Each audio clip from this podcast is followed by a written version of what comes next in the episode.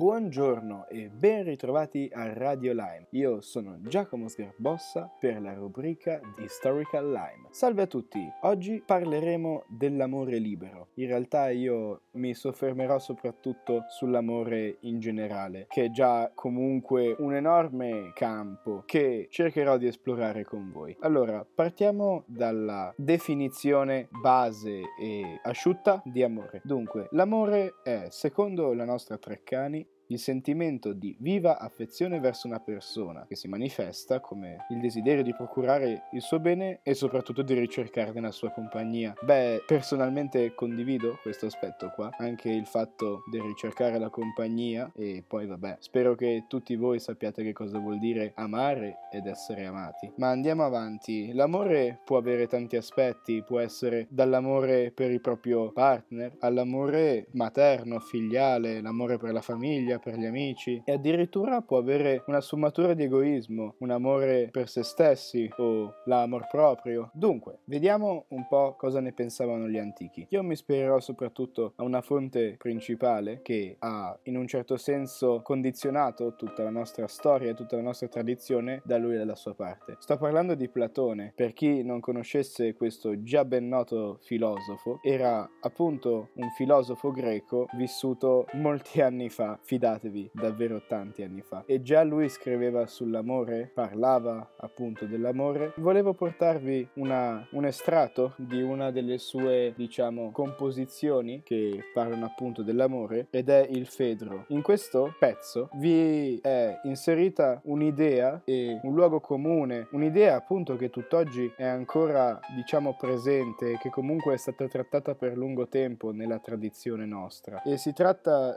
di questo pezzo. In primo luogo, l'umanità comprendeva tre sessi, non due come ora, maschio e femmina, ma se ne aggiungeva un terzo partecipe di entrambi, di cui ora è rimasto solo il nome. Era allora l'androgino, un sesso a sé. Ecco, qua si può notare che, secondo Platone, poi va avanti, ma non sto qua a tediarvi troppo, in pratica Platone andava a spiegare che una volta gli esseri umani erano fatti a coppie, nel senso che erano due esseri umani attaccati assieme e c'erano erano gli esseri umani formati da due uomini, da due donne, e poi gli androgeni formati da un uomo e da una donna. Ora, questo cercava di spiegare anche la relazione, l'interesse che gli esseri umani provavano reciprocamente per persone dello stesso sesso, ad esempio, e spiegava anche il fatto che l'uomo e la donna si debbano in un certo senso riunire. E infatti gli dei visto che questi uomini erano troppo potenti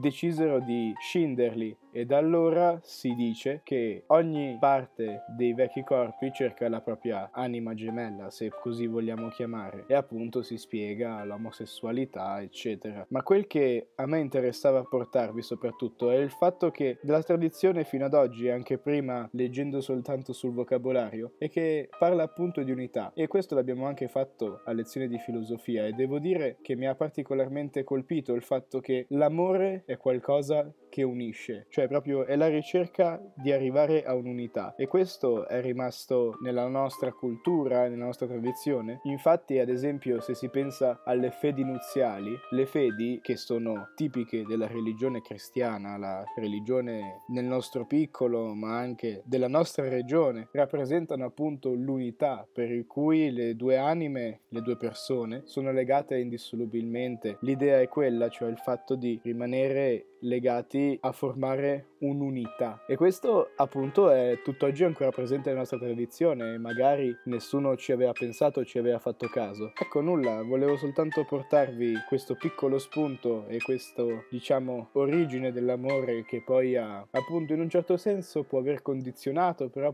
potrebbe benissimo anche non aver condizionato del tutto la nostra tradizione però è un punto focale molto importante della nostra cultura, delle nostre tradizioni, dei nostri modelli. E io personalmente condivido quest'idea che appunto l'amore sia la ricerca della propria metà per arrivare, assieme alla mia metà, arrivare ad un'unità. Niente, per oggi è tutto da parte di Historical Lime. Io vi auguro a tutti una buona continuazione, grazie per avermi ascoltato e salutoni.